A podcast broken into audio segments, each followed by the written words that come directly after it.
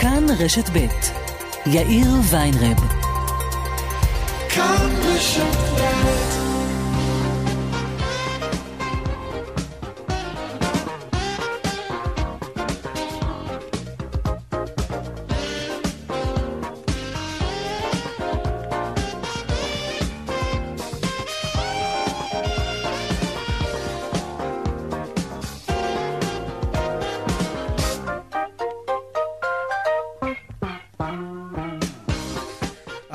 וכמעט חמש דקות, שלום רב לכם, כאן צבע הכסף ברשת ב' יום שלישי, העורך רונן פולק בהפקה רונית גור אריה. טכנאי השידור שלנו היום הוא קובי ראובני, הדועל שלנו כסף כרוכית כאן.org.il אפשר ליצור קשר גם בדף הפייסבוק שלנו כאן ב', אני יאיר ויינרב, מעכשיו עד חמש. אנחנו מיד מתחילים.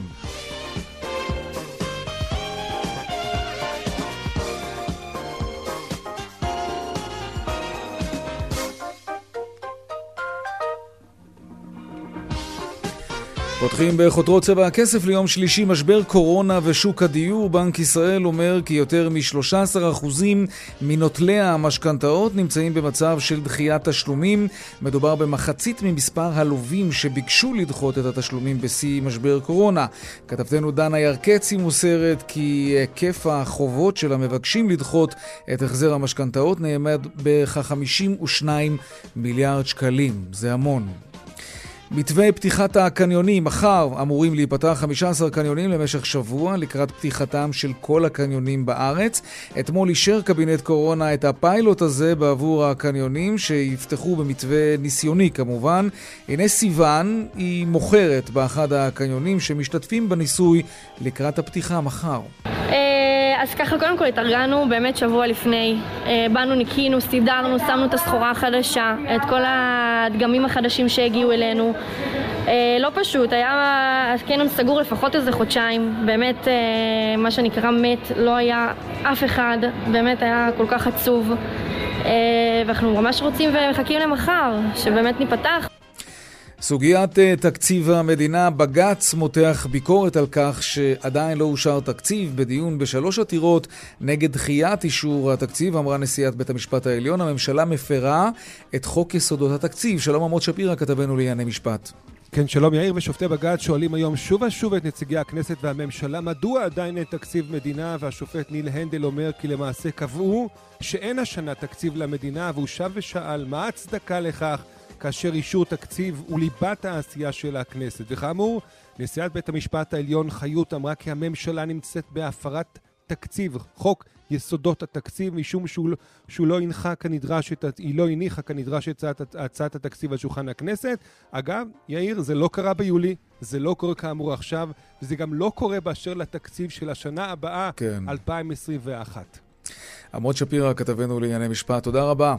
על הדיווח הזה. מליאת הכנסת אישרה אמש את החוק המכונה חוק עכו, שקובע קריטריונים חדשים לקבלת הטבות מס ליישובים העירוניים. החוק שאושר כהוראת שעה למשך שנתיים וחצי קובע כי יישוב עירוני במדד חברתי-כלכלי 4 ומטה ומדד פריפריאלי 4 ומטה יקבל הטבת מס של 5% ותוספת של 36,000 שקלים לתקרת ההכנסה, ובלבד שההטבה לא תעלה על 12% ו-168,000 שקלים בשנה. כפי שאומרת לצבע הכסף יוזמת החוק, חברת הכנסת מיכל שיר. החוק שעבר לאחר דרך תלאות לא פשוטה, הוא חוק חשוב, טוב וצודק. חוק שמהווה בשורה ענקית לעיר עכו ותושביה שחיכו לתיקון הזה הרבה מאוד זמן. זה גם תיקון עוול עבור ערים נוספות כמו טבריה וחצור הגלילית, ירכא וראמה. בשיא משבר הקורונה החוק מסייע לעשרות אלפי משפחות עובדות ליהנות מהטבות המס של עשרות אלפי שקלים בשנה. ועוד בצבע הכסף בהמשך, היום שבו ללימודים תלמידי כיתות ה'-ו', אבל עוד רגע חופשת חנוכה. האם התלמידים ילמדו בימי החנוכה? שר החינוך גלנט מעריך שכן, אלא אם כן יקרה נס. בהסתדרות, בהסתדרות המורים, מתנגדים. נדבר על כך ממש עוד מעט. וגם הדיווח משוקי הכספים כרגיל לקראת סוף השעה. אלה הכותרות, כאן צבע הכסף. אנחנו מיד מתחילים.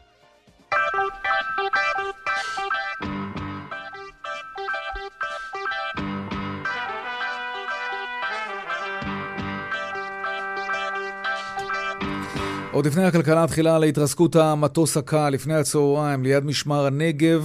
אה, מדובר במטוס קל, שני יושביו נהרגו, מותם נקבע במקום, נסיבות ההתרסקות עדיין נחקרות. שלום שרון עידן, כתבנו לענייני תחבורה ותעופה. כן, שלום אה, יאיר, זה קורה היום ב-11 וחצי, כאמור, באזור משמר הנגב. מדובר על מטוס קטן שנקרא סנולית, סוג של פייפר, שלא ברור גם בשלב הזה, וכמובן שהדבר הזה נחקר, מדוע היה שם אובדן שליטה, האם מדובר על תקלה טכנית, כמובן מטוס עם מנוע אחד, או שאולי טעות אנוש, כמובן שכל הדברים האלה נחקרים. לצערנו, בכל מקרה, יש לנו באירוע הקשה הזה שני הרוגים צעירים אה, יחסית, כוחות כיבוי, גם של מגן דוד אדום וגם אה, כוחות חילוץ של איחוד והצלה התקשו במשך דקות ארוכות להגיע למעשה למטוס שכמובן היה אסוף בהרבה מאוד אש ועשן, ובסופו של דבר כאמור התגלו אה, לצערנו שתי הגופות של שני הצעירים אה, האלה. וכמובן אה, התמונה הזאת נחקרת, לא היו היום אה, סממנים של מזג אוויר קשה, של בעיות של רעות, כל הדברים האלה כמובן נבדקים ונחקרים, אבל לצערנו שני הרוגים יאיר באירוע הקשה הזה הבוקר, שכמובן עדיין נחקר ויחקר. שרון עידן, תודה. עכשיו לחזרה ללימודים. כ-300 אלף תלמידי כיתות ה'-ו', כאמור, חזרו הבוקר לבתי הספר, אבל בעוד לא מעט זמן הם יוצאים שוב לחופשת החנוכה. האם הם באמת יצאו? לירן חוג'אינוב, כתבנו לענייני חינוך, כמו שזה נראה כרגע, חופשת חנוכה לא תבוטל. כן, אה, למרות אה, הבטחות אה, של שר החינוך גלנט, אבל כפי שזה נראה כעת, אתה יודע, אנחנו בתוכנית כלכלית, הכל זה עניין כספי. קודם כל מבחינת ארגוני המורים, גם ארגון המורים וגם הסתדרות המורים כבר אמרו, חנוכה מבחינתם הם אה, ימים של חופש. כלומר, שמענו גם את רן ארז, ואפילו אתמול שמענו את יפה בן דוד, כאן אצלנו אה, בתאגיד אה, בערב-ערב, אומרת לגאולה אבן, המורים צריכים לנוח, הם עבדו קשה. הנה הדברים שהיא אמרה. תדעו לכם שזה לא שהמורים ישבו בבית, לא עשו כלום. המורים ישבו, המורים עבדו קשה. לעבוד בזומים, לעשות את הלמידה, לא? רק שנייה, ללמד את הלמידה מרחוק היא קשה מאוד. גם היום, המורים היום, שעובדים גם בבתי הספר, אני רוצה לומר לכם, היום המורים עובדים בתנאים מאוד קשים שלא הורגלו להם. אין ויכוח. לכן אנחנו לא אמרנו, לכן, ולכן החופשה, תקשיבו, החופשה נועדה למורים. המורים צריכים לאגור גם כוחות. המורים, גם תשושים, כמו שאת אמרת, המורים עובדים פי שלוש יותר קשה מאשר עבדו לפני אה, תקופת הקורונה. אתה יודע, לירן, אני מכיר לא מעט מורים, עובדים מאוד מאוד קשה, אבל מצד שני, החומר שמצליחים להעביר לתלמידים שלהם הוא, הוא בהיקפים הרבה יותר נמוכים ממה שקורה בכיתות. אין זה ספק, ברור. אין ספק ואין אז, ויכוח על זה, יאיר, אבל... האם, האם מדובר ב, באמת בבקשה או בדרישה לתוספת תקציב, לכסף שישלמו למורים כדי שיעבדו בחנוכה? אז זהו. או שזה כמו שהיא אמרה, הם צריכים לנוח. אז זהו, כנראה שהמורים ימשיכו לנוח, כמו שזה נראה כרגע. אה, אין איזשהו משא ומתן שמתנהל, אה, לפחות לא עם יפה בן דוד, עם רן ארז בכלל אין מה לדבר, אצל הגדולים יותר, כן. על עניין חנוכה. מה כן מנסים פתר, אה, למצוא פתרון, ובשביל זה השר יואב גלנט עכשיו נמצא ככה במשא ומתן, ואפילו ככה לוחץ מאוד על שר האוצר, כדי לקבל את ה-250 מיליון האלה, זה לנסות לעשות... לעשות איזה שהן פעילויות העשרה. אנחנו יודעים שהיה מה שנקרא בתי הספר של החגים נכון, בחנוכה, כן. שלא היה כאן קורונה. גם זה לא ממש, הרי בבתי ספר של החגים אלה רק פעילויות הפגה, כלומר אין ממש לימודים, ואנחנו יודעים איזה פערים עצומים יש מבחינה אה, לימודית, ולכן אז צריך גם לעשות איזשהו משהו כזה. ולזה מה שחותר כרגע שר האוצר, אה, החינוך גלנט, לנסות אה, כן בכל זאת לתת איזה שהם אקסטרות גם לימודיות, mm-hmm. אבל מי זה יהיה? אולי מדריכים חיצוניים, אולי אנשים מכל מיני, אתה יודע, במשרד החינוך, במערכת החינוך בכלל פועלים המון המון אה, עמותות אה, אה, חיצוניות שנותנות אה, שירותים, נכון. אולי להפעיל אותם כל מיני אה, תוכניות כאלה ואחרות. אבל זה כדי לתת מסגרת או כדי לקדם אותם כדי... בחומר לקראת הבגרויות, בין גם, היתר? אז יהיה גם וגם. אנחנו. מדברים כרגע רק על הכיתות הקטנות, כי הם אה, אלה שיצטרכו אה, לתת להם אה, איזשהו אה, פתרון, גם כמובן כדי לעזור במשק, אז לתת למדריכים והם יפעלו בשעות היום, אחר כך גם אולי להפעיל צהרונים כדי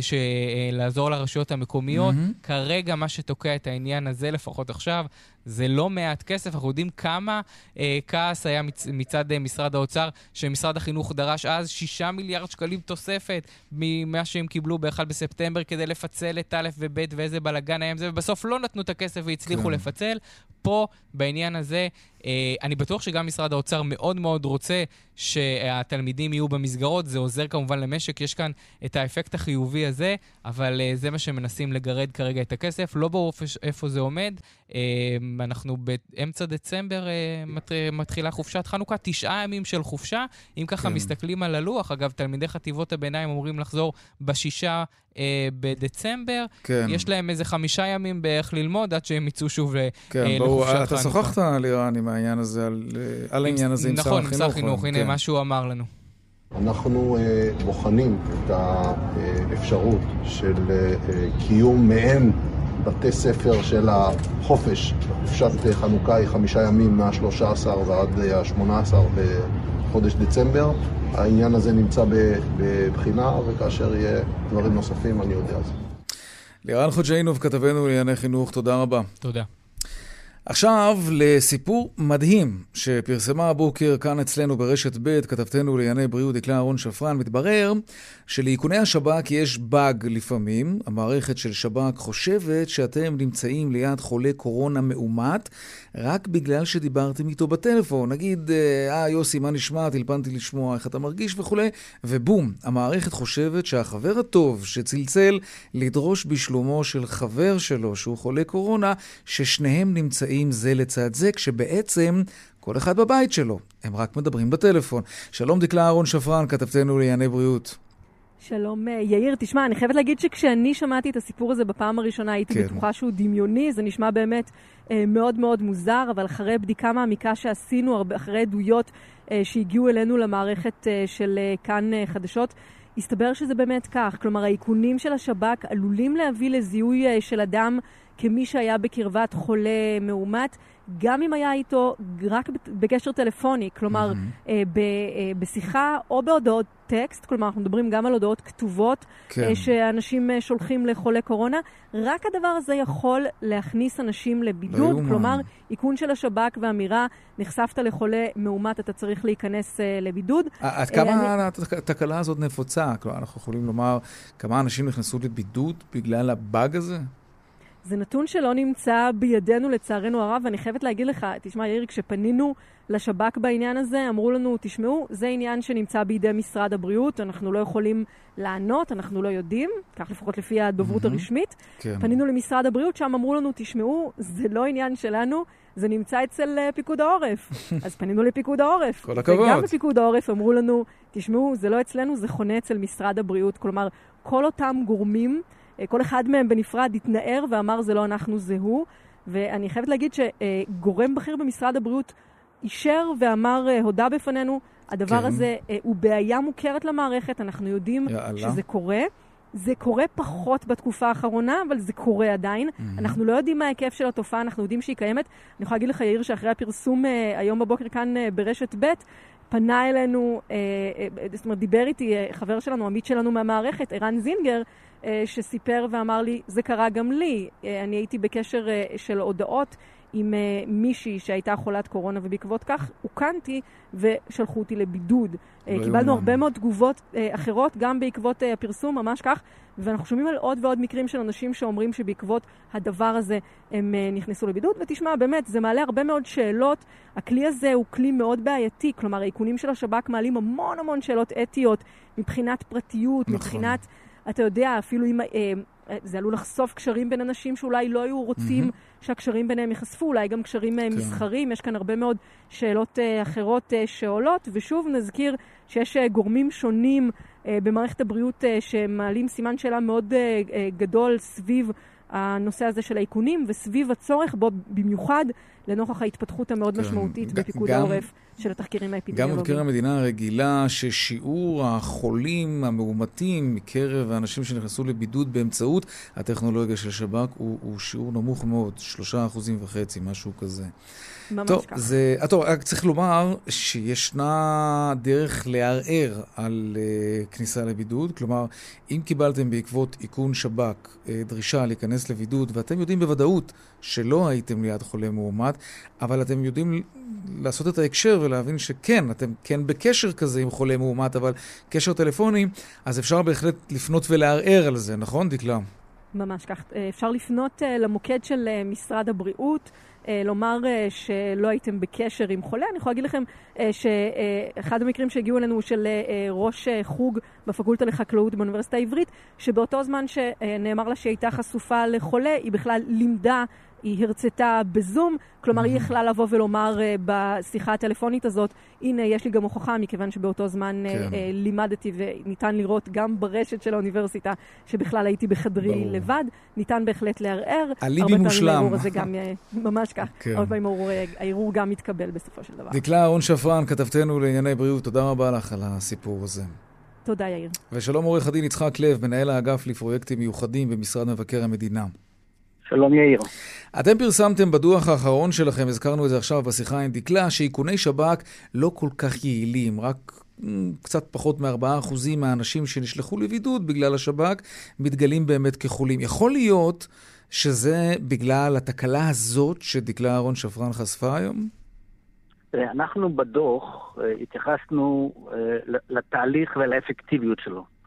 התייחסנו לטוב ולרע לתהליך הזה. בואו נתחיל דווקא מהטוב. אה, איכוני השב"כ הצליחו לאתר 30 אה, עד 40 אחוז אה, מהמגעים אותרו כחולים, mm-hmm. ויכול להיות שאפילו הנתונים הם גבוהים יותר. אבל לרע, לאיכון הזה, היה מחיר כבד. היו כמה מחירים. ראשית, כמו שאתה כבר ציינת, הוא היה כרוך בכך שאנשים רבים מאוד נדרשו להיכנס לבידוד שלא לצורך. הזכרת את הנתון של שלושה וחצי אחוז, כן. שזה בעצם אומר כמה מתוך האנשים שאותרו במגעים עם חולים, אה, הם, הם, הם באמת התבררו כחולים, ייתכן שבהמשך, לאחר עבודת, תום עבודת הביקורת, הנתון הזה עלה לחמישה אחוז ואולי לקצת יותר, אבל זה עדיין נמוך. נתון נמוך. אה, בנוסף, אה, יש לזה כמובן משמעויות של פגיעה בפרטיות לתהליך האיכון. יש לזה בעיות שנוגעות ל... לפגיעה בעיסוק ביכולות השב"כ. עובדה, אנחנו מדברים כרגע על, על, על העניין הזה. כלומר, יש לזה מחירים רבים. הדוח שלנו, אגב, הוא דוח שבבסיסו היה דוח מסווג. אה, ועדת המשנה של הוועדה לענייני ביקורת המדינה, מתוקף סמכותה, החליטה שלא לפרסם חלקים מהדוח. כלומר, אני לא אוכל להתייחס ספציפית ל... לשאלה הזאת שלך, אבל בשורה התחתונה, כן, אנשים רבים נדרשו להיכנס לבידוד אה, שלא לצורך. אז רגע, אני אשאל אותך אחרת.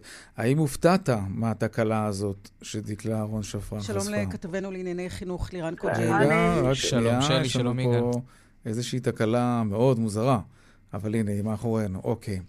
אה, אנחנו שומעים אליך, עורך הדין יצחק לב. האם כן. הופתעת מהתקלה הזאת שחשפנו כאן בכאן חדשות? כן, לא, אני לא, אני מעדיף לא להתייחס לשאלה הזאת, אם הופתעתי או לא הופתעתי. כמו שאמרתי, יש לנו דוח, הדוח המסווג הוא, רחב יותר, הוא עוסק. בתהליכים שבוצעו בשב"כ, ואני מעדיף שלא לפרט כאן ולהיכנס כאן לתהליך ש, שבו אה, אה, מתבצע כל תהליך האיכון. אנחנו עסקנו בתוצאות. של, ה, של התהליך הזה ובאפקטיביות שלהם. אוקיי. Okay. טוב, יש, אה, יש עוד עניין, אה, נדמה לי שהזכרת אותו על קצה המזלג. בעצם אנחנו מבינים בזכות התקלה הזאת, כן, ששב"כ יודע עם מי אנחנו מדברים בטלפון. ז, זאת פגיעה עצומה בפרטיות שלנו, ואם המידע הזה מתועד במערכות, במחשבים של שב"כ, אה, לצורך המלחמה במגפה, אתה יודע מה, אז בסדר, אפשר אולי לספוג את זה למרות שלא כולם מסכימים עם זה. העניין הוא שבדוח שלכם אתם גם כותבים שמידע שאמור היה להימחק מהמחשבים של שב"כ, כדי לשמור על הפרטיות שלנו, לא נמחק. זה כן, מאוד מדאיג. כן, הצבענו על, על, על אירוע כזה, הוא היה בסבב ההפעלה הראשון, זאת הייתה אה, תקלה, אבל אני חייב להגיד שהיא, שהיא תוקנה. השב"כ... היא תוקנה? אה, כן. כן, וכן. אתם היום במשרד מבקר המדינה יודעים לומר בוודאות שהפרטים האלה עלינו, על המקומות שבהם אנחנו מסתובבים, עם מי אנחנו מדברים, בוודאות נמחקים כפי שהחוק מחייב את שירות הביטחון הכללי? אני יכול להגיד לך מה אנחנו מצאנו בביקורת ובתקופת הביקורת. בתקופת הביקורת מצאנו שהיו כמה תקלות, כולל התקלה אה, הזאת, ומצאנו שהדברים האלה גם תוחקרו וטופלו ותוקנו. אוקיי, okay, טוב, זה קצת מרגיע. תגיד, מה לגבי מגן 2? אנחנו רואים ניסיונות לדחוף את האפליקציה הזאת חזק עכשיו, כדי שהיא תחליף, או לכל הפחות תצמצם את השימוש בטכנולוגיה השב"כניקית.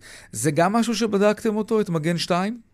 כן, אנחנו התייחסנו גם לעניין הזה בדוח שלנו. בעצם כבר עם החלטת הממשלה להסמיך את אה, שירות הביטחון הכללי לסייע למשרד הבריאות, אה, הוחלט גם על אה, לקדם חלופות אזרחיות. זה עלה בהחלטת הממשלה כבר במרץ, יחד עם החלטה להסמיך את השב"כ. זה קיבל ביטוי גם בחקיקת ההסמכה, mm-hmm. ביולי, שהכנסת הסמיכה את השב"כ לעשות את פעולות, את פעולות האיכון. גם שם דובר על כך שצריך לאתר, למצוא אה, חלופות אה, אזרחיות. אזרחיות, יש כן. כאן, יש כאן למשרד הבריאות תפקיד אה, סביב המגן 2, הוא עוסק בפיתוח החלופה. משרד המודיעין, הוא עוסק גם הוא בפיתוח של אה, חלופות אה, אה, נוספות. כן, ברור. אוקיי. אה, ו- ויש ועדות שרים שבוחנות את העניין. אבל הנושא הזה לא מצליח uh, להתרומם, הצבענו על זה בתוך הביקורת. עושה רושם שדווקא בימים האחרונים אולי כן מתכוונים איכשהו להטמיע את המערכת הזאת. אבל גם פה יש כל מיני אתגרים. אתה מחייב אנשים להוריד את האפליקציה, אבל כן. בזה אנחנו בדיוק נעסוק עכשיו. עורך הדין יצחק לב, מנהל האגף לפרויקטים מיוחדים במשרד מבקר המדינה, תודה רבה לך. תודה, ערב טוב. ערב טוב. ממשיכים לעסוק באפליקציית מגן 2 ועל ההשלכות של האפליקציה הזאת ושל איכוני שב"כ. שלום עורכת הדין סיגל פעיל. שלום רב. אפשר לחייב בחוק אנשים להוריד את האפליקציה הזאת שנקראת מגן 2, והיא אמורה להתריע וגם אולי לרשויות לדעת בדיוק מי יסתובב ואיפה, בהנחה שהוא חולה קורונה מאומת. אפשר לחייב? אני חושבת שזה מרחיק לכת, זה מאבד את הישות שלנו כישות דמוקרטית ואת האזרחים, את הזכויות של האזרחים לאיזשהו חופש פעולה אה, מכל סוג. אני חושבת שזה מוגזם, אני לא מכירה דמוקרטיות בעולם שעשו דבר כזה. אה, אבל אולי בעיתות אולי... חירום, תקנות לשעת חירום, את יודעת, אנחנו נאבקים במגפה, אה, אנחנו לא מדברים פה על ימי שגרה, אולי, אולי במצבים כאלה דמוקרטיה מתגוננת, גם, גם מפני הדברים האלה, באמצעים הקיצוניים האלה. אז אני חושבת שהאמצעים שננקטים כבר עכשיו באמצעות חובת הבידוד, שזה אנחנו כולנו מבינים mm-hmm. מדוע, אה, אני חושבת שזה מספיק. כשאנחנו חייבים לאזן בכל זאת את זה שהחלק הארי בציבור לא חולה, כמובן שכולם צריכים לקחת בזה חלק, לעשות מסכות, כל מה שהוא לא, כל מה שהוא מידתי, כל מה שהוא לא מגביל בצורה קיצונית ויוצאת דופן, כן. את חופש המחיה בעצם. אה, לא רק חופש התנועה, ואני חושבת שהחובה לשים אה, מעקב על כל אחד מאיתנו היא, היא קץ הקיצים. אבל, אבל מצד שני, הכשירו מבחינה חוקית את השימוש באיכוני שב"כ. אז אולי מבחינה אזרחית, אנחנו צריכים לבוא ולומר, אנחנו מעדיפים שאפליקציה אזרחית תהיה מסוגלת לעשות לנו איכון, מאשר המערכות של שירות הביטחון הכללי יעשה לנו. כלומר, את יודעת, זה בין הגרוע לרע פחות. אה, אני לא רואה הבדל. לא? אם, מחייב, אם מאפשרים לי, כן. אם אני רוצה, להוריד את המגן, מגן 1, מגן 2, מה שלא יהיה מעודכן mm-hmm. יותר, אז כן. אני יכולה לבחור אם אני רוצה שיעקבו אחריי פוטנציאלית או לא פוטנציאלית או לא. אבל אם מחייבים אותי אה, לעשות דבר מה מן הסוג הזה, זה כבר הופך את אה, כלי, את הכלי הזה, את הטלפון הסלולרי למשל, אה, ככלי מעקב, זה משהו שאין לו תקדים. Mm-hmm. ואם אה, מדינות אחרות בעולם מתמודדות בנקודת זמן הזו עם אותה המגפה הנוראית, שלא בדרך הזו, אם אני לא טועה, למעט הודו, אז אני חושבת שאנחנו לא צריכים להיות החלוץ הראשון mm-hmm. שבשימוש בכלי כל כך קיצוני. לא, אגב, לא... יש חוות דעת של הרשות להגנת הפרטיות של משרד כן. המשפטים מה-20 לנובמבר, מהחודש הזה, שגם היא מתריעה בצורה מאוד ברורה כנגד החובה להתקין את היישומון הזה. אוקיי, okay, תגידי, מה לגבי מקומות עבודה? האם מקום עבודה יכול לבוא לעובדים ולהגיד, תקשיבו, אנחנו לא מתכוונים לשחק משחקים, אחד פה יכול להדביק את כל החברה. רק מי שמוריד את האפליקציה הזאת, שנקראת מגן 2, יכול לבוא לעבודה. מי שלא, נא לקחת חופש. מותר למעסיק לבוא? אז אני אומרת את הדבר הבא. כן.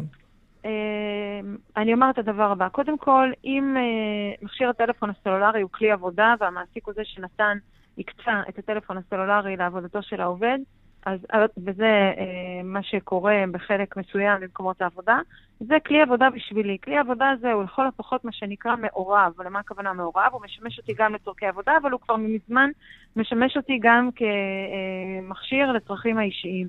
ואני לא יכול כמעסיק לשנות את הכלי הזה באופן שבו הוא מעכשיו כלי מעקב אה, אחריי לכל, בשום צורה ואופן, כי זה הרעת תנאי העבודה שלי, זה לא מידתי, זה לא הכרחי. בין היתר, אבל אני שומר על הבריאות של העובדים האחרים. יש לי חברה עם 100 איש.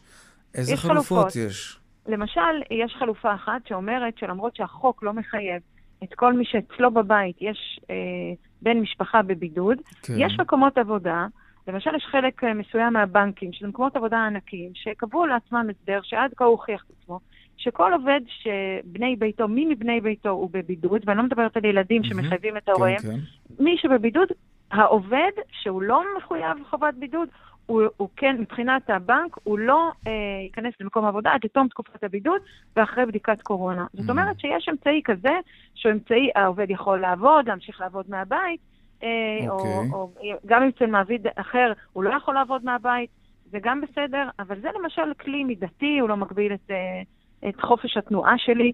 אה, מה לגבי, לא... כן, כן, נקודה ברורה. מה לגבי, אה, נגיד, בית עסק. קניון יכול להחליט שהוא דורש הצגה של האפליקציה מותקנת בטלפון כתנאי לכניסה לקניון? אני חושבת שזה נורא ואיום. אני חושבת שזה נורא ואיום.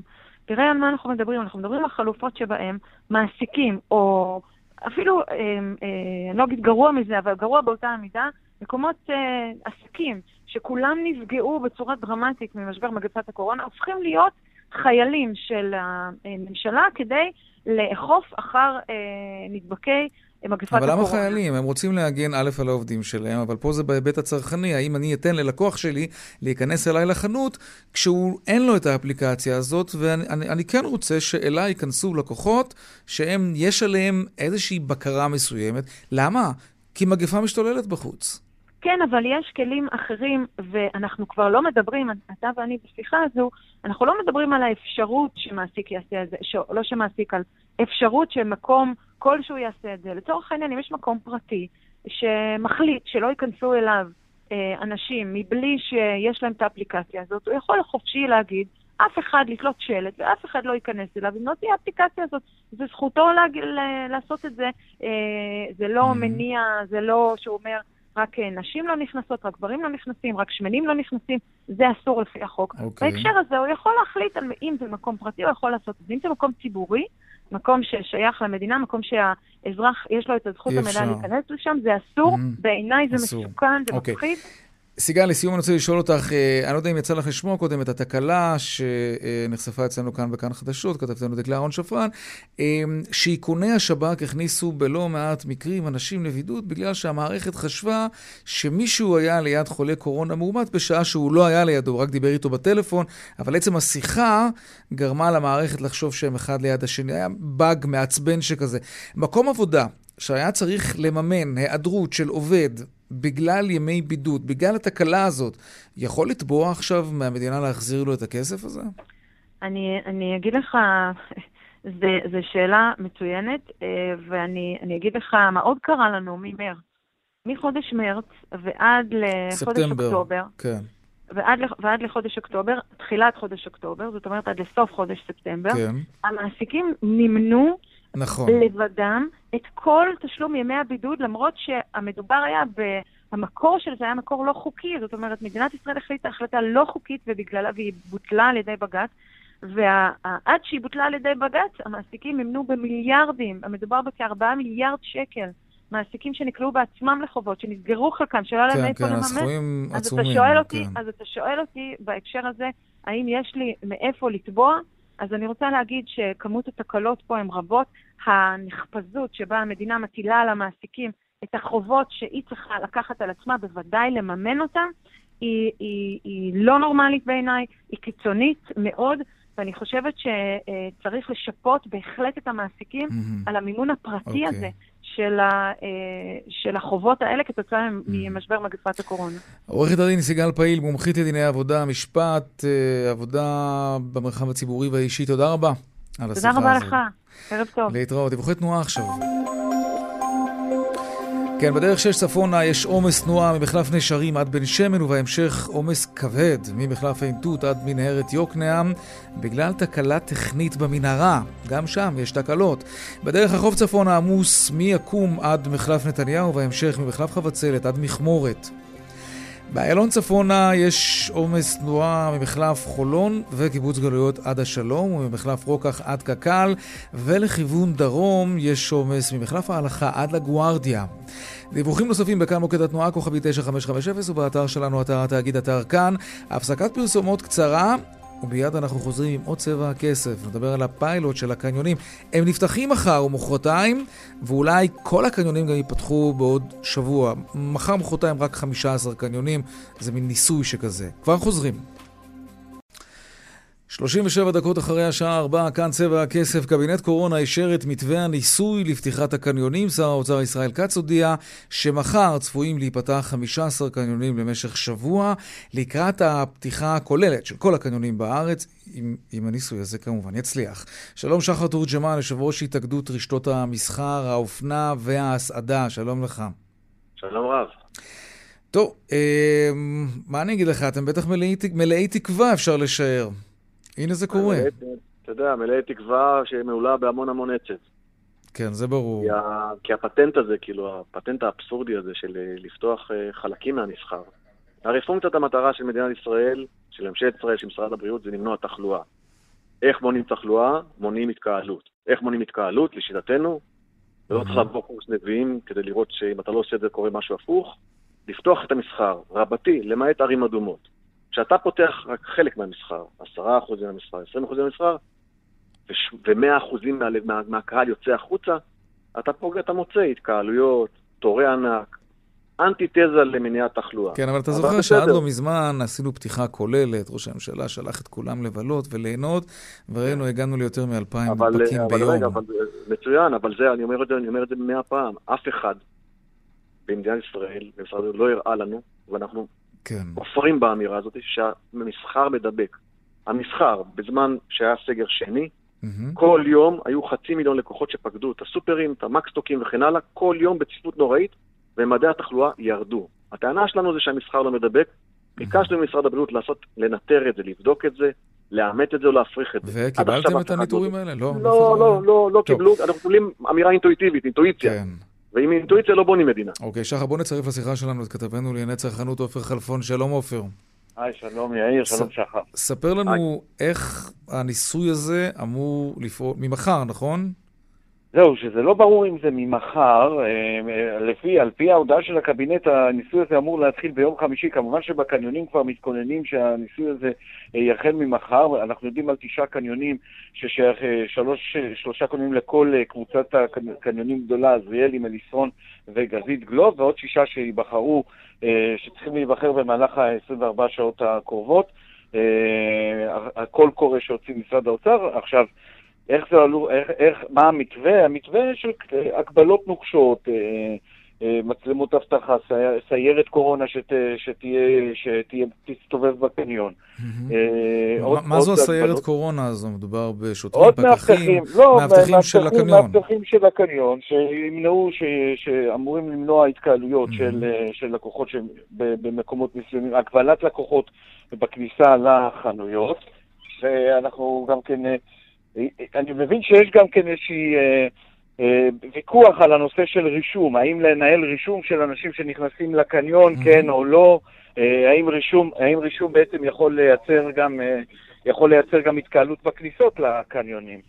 אה, אוקיי. שחר, אתה תסכים לנהל רישום של לקוחות לא, שמגיעים? לא, אני לא אסכים. תגיד לי, למה לא מנהלים רישום בסופר, במקסטוק, למה בתוך, בתוך המקומות האלה נכנסים מאות אנשים בצפיפות נוראית, עם מסכות דרך אגב, שלא תורמים לתחלואה, תודה לאל, ואצלי אני צריך לנהל רישום. למה אצלנו לכל הרוחות לא מאפשרים ליותר מעשרה לקוחות בחנות של 300 מטר, 500 מטר, 600 מטר mm-hmm. להיכנס, ובסופר אתה צריך להצטופף בין מאות אנשים, במקסטוק בין מאות אנשים, למה? איפה, איפה? ההיגיון לא נכנס בשערי קבינט הקורונה, בשערי אתם קיבלתם דרישה לנהל רישום? כי אני מבין שזה עדיין לא ברור. אני חושב שלשמחתנו לא קיבלנו, אתה יודע לא קיבלנו? כן. תודה לאל המשפטנים. יש בעיה משפטית עם הסוגיה הזו, אי אפשר, אי אפשר לפתור אותה, ולכן את, מהרישום כנראה, מהרישום לא ניפרד, תודה לאל. אבל לא נפרדנו מהרעה החולה, למה מגבלת עשרה לקוחות בחנות של 300, 400 ו-3,000 מטר? למה המשביר לצרכן 3,000 מטר צריך להיפתח, ויש שם 60 מוכרים, כן. ולא יותר מעשרה קונים. זה עושה לך שכל? זה עושה למישהו היגיון? כן, כן, הרבה מאוד חוסר היגיון אנחנו מוצאים פה בכל פינה, אבל, אבל מצד שני אנחנו גם לא תמיד באמת יודעים, אין לנו באמת את התמונה המלאה. אבל בואו נתחיל עם הניסוי הזה ונראה לאן זה הולך. שחר תורג'מן, יושב ראש התאגדות רשתות המסחר, האופנה וההסעדה, תודה רבה לך. תודה לכם. עופר חלפון, כתבנו לענייני צרכנות, תודה רבה גם לך. תודה. דיווחי תנועה. דרך 65 מזרחה עמוסה ממחלף עירון עד ערה ודרך 471 לכיוון מזרח עמוסה מנחלים עד uh, צומת מגדל אפק. בדרך החוף צפונה יש עומס מיקום עד מחלף נתניהו והמשך ממחלף חבצלת עד מכמורת. דיווחי תנועה נוספים בכאן מוקד התנועה כוכבי 9550 ובאתר שלנו אתר התאגיד אתר כאן. עוד הפסקת פרסומות קצרה ומיד אנחנו חוזרים עם עוד צבע הכסף. לעניין הבא שלנו, מדי פעם אנחנו רוצים להעמיק באיזה נושא כלכלי, לדבר עליו ככה בלי הטירוף של החדשות והכותרות, אלא לדבר עליו בנחת ומכל מיני זוויות מפתיעות בעיקר. הנה אנחנו מתחילים.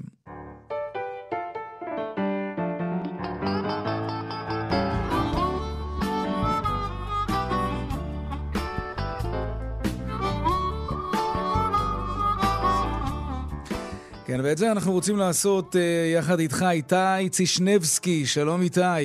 שלום, שלום. בעל, בסדר גמור, בעל הבלוג תועלת שולית uh, בפייסבוק. בוא נדבר על הנגיף ועל הבורסה. כן, טוב, הנגיף משפיע על הבורסה בצורה שכל חדשות טובות ורעות משפיעות על הבורסה. סתם לדוגמה, התבשרנו לאחרונה על חיסון לקורונה, אפילו על שני חיסונים שאולי יביאו סוף סוף אה, נורמליזציה לחיים שלנו ולפעילות הכלכלית. ואם שמת לב, ברגע שיצאו החדשות לגבי החיסונים, אז הבורסה זינקה למעלה, מניות, mm-hmm. ה, מניות המלונאות, התיירות, כל אלה הגיבו לחדשות הטובות. אבל אני רוצה, יאיר, להחזיר אותך דווקא ליום שחור מבחינת הקורונה והכלכלה העולמית. תן לי רגע לסדר את הסצנה עבורך, אוקיי? Mm-hmm. אנחנו מדברים על ניו יורק, יום שני, התשיעי במרץ, השעה היא תשע וחצי. ביום שישי הקודם הגיעו חדשות רעות לגבי התפשטות הקורונה בארצות הברית. הנשיא טראמפ בדיוק חתם על אה, חבילת סיוע החירום הראשונה בשווי של 8.3 מיליארד דולר והבטיח כסף נוסף. שמונה מדינות בארצות הברית הודיעו על המקרים הראשונים של המגפה בתחומן. היינו בתקופה מאוד פסימית. ביום האתמול, יום ראשון, רוסיה וסעודיה הכריזו על מלחמת הפקת נפט שהפילה את מחיר הנפט ב-25%. נכון. כולם לחוצים. כי עכשיו מגיעה תחילת המסחר בבורסה בניו יורק, ואפשר להרגיש את החשמל באוויר. המסחר נפתח בירידות שערים, אחוז למטה, שני אחוזים למטה. המסכים נצבעים אדום. הטיקרים של הבורס מתקתקים במרץ מספרים שליליים עם אחוזים, חמישה אחוזים למטה, שישה אחוזים למטה. ואז הבורס יורדת לשבעה אחוזים, ופתאום... איתי? זהו, סיימת? אני עושה הפוגה דרמטית, תן לי שנייה. אוקיי. המסחר מפסיק. הבורסה בניו יורק הפעילה את מה שמכונה מנתק זרם אוטומטי ברגע שהירידות הגיעו לשבעה אחוזים. מנתק כזה, זה, זה בעצם, זה סוג של שלטר כזה, כמו, כמו בארון חשמל אצלנו בבית, נכון? כן, בהרבה מובנים כן. רוב הבורסות בעולם בונות מנגנונים אוטומטיים שעוצרים את המסחר ברגע שהירידות מגיעות לרמה חריפה מדי. במקרה של ניו יורק הבורס לקחה הפסקת סיגריה של 15 דקות. אף אחד לא צריך לקבל את ההחלטה, זה קרה פשוט אוטומטית. אז אני, אני חושב שהבנתי בעצם את הפואנטה. לפעמים יש ירידות חדות ולא רציונליות, כי פתאום הודיעו נגיד חדשות מפחידות, כמו מגיפה למשל, כן? נגיד פיגוע, קריסה של חברה, משהו שתופס אותך ומלחיץ אותך. אז אנשים נכנסים לפאניקה ורצים ורוצים למכור, אבל אם יכריחו אותם לעצור לרגע ולחשוב קצת, אז אולי הם יקבלו החלטה אחרת, יותר הגיונית, יותר מבוססת. זה ההיגיון.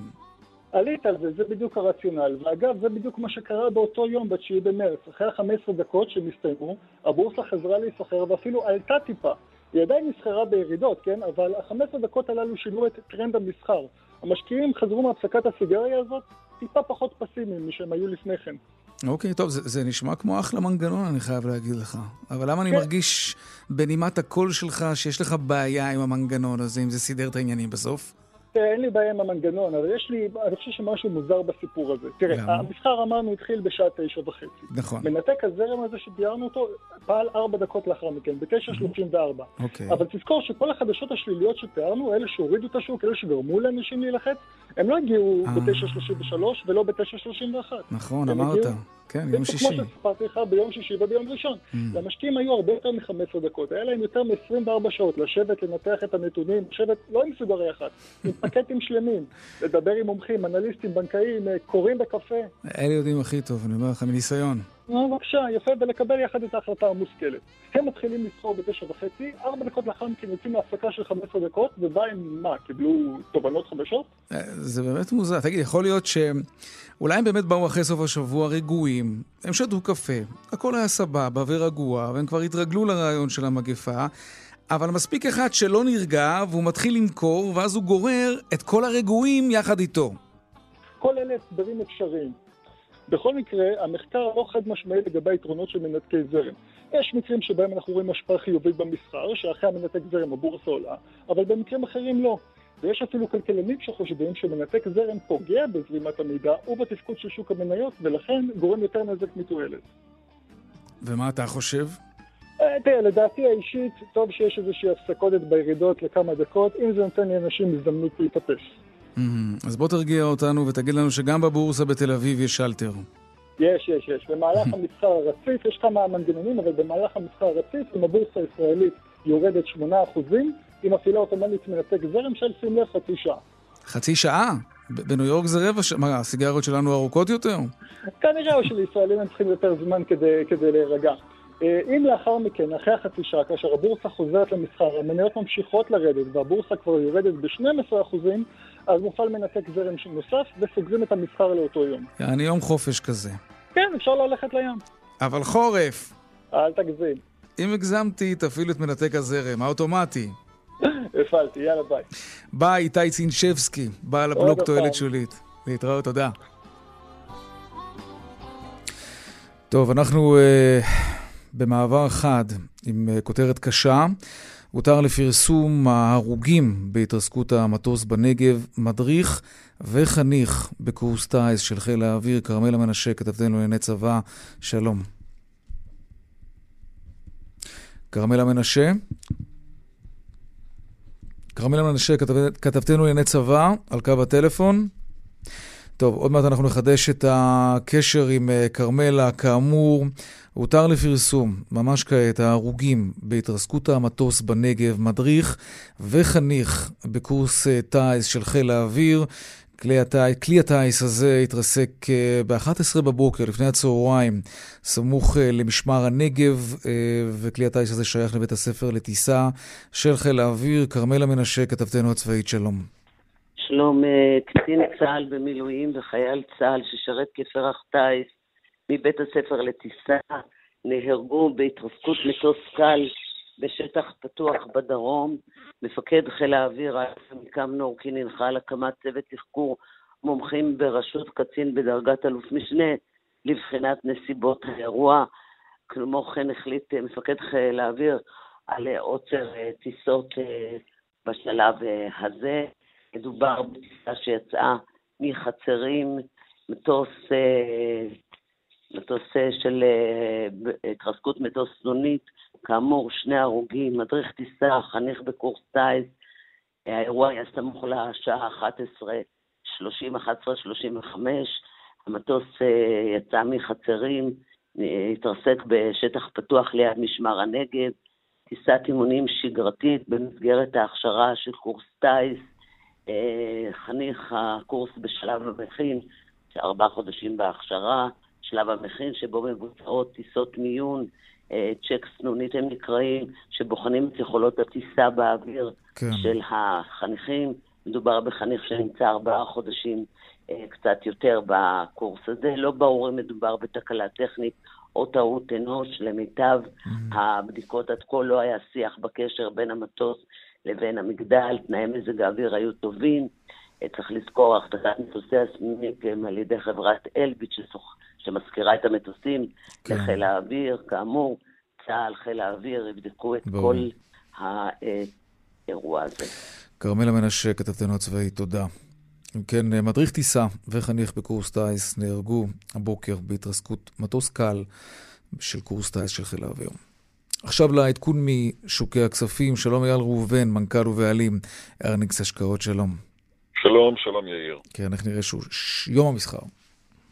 נשמע אחרי הידיעה האחרונה קצת קשה, אבל uh, בסופו של ספק. יום, uh, יום המסחר uh, הוא מאוד מאוד חיובי, באווירה מאוד מאוד חיובית שמתחזקת בשבועיים האחרונים. אנחנו רואים את זה גם דרך היקפי המסחר. אנחנו היום עם מחזור מסחר של מיליארד וכמעט 700 מיליון שקלים, גבוה כמעט ב-70% מהממוצע, כך שלמעשה אנחנו רואים שזו מגמה חיובית שנתמכת במחזורים הולכים ועולים. תרופת החיסונים לקורונה, זה מתחבר גם קצת לסוף שנה, שבדרך כלל מאופיין במגמה חיובית. מנהלי השקעות מנסים להדביק את התשואות, במיוחד אחרי שנה מאתגרת כזו, אז אנחנו היום בתל אביב 35 עולים באחוז ושבע עשיריות כמעט, בתל אביב 125 כמעט באחוז. סקטורים שככה מתחזקים עם הבשורות החיוביות, אז זה הבנקים שעולים באחוז ושמונה עשיריות, מדד הנדל"ן שעולה בחצי אחוז, אם מדברים על סקטורים אז בעולם אנחנו רואים התחזקות של סקטור התעופה והתחבורה, אמריקה אין לה איירליינס עם 6%, איזיטט עם 6%, כן. קרניבל קרוז עם 6%, אירופה צבועה בירוק כולה, mm-hmm. נתונים חיוביים על תמיכה בגרמניה, הדקס עולה באחוז, פתיחת מסחר חיובית כרגע אה, בנסדק, בבורסה האמריקאית, ה-S&P בשבע עשיריות, כן, בשתי עשיריות. עד כאן הדיווח היומי. אייל ראובן, מנכ"ל ובעלים ארנינגס השקעות, תודה רבה. בשורות טובות לכולם. על העדכון הזה, אמן. עד כאן, צבע הכסף. יום שלישי, העורך רונן פולק בהפקה רונית גור אריה. טכנאי השידור שלנו היום הוא קובי ראובני, חגית אלחייני במוקד התנועה. הדואל שלנו כסף כרוכית כאן. נקודה אורג, נקודה אייל, אפשר להאזין לצבע הכסף ולכל התכנים של כאן רשת ב' ביישומון שלנו ובאתר כאן. מיד אחרינו שלי וגואטה, אני יאיר ויינדרי, משתמע כאן שוב מחר בארבעה אחר הצהריים, ערב טוב ושקט, שלום שלום.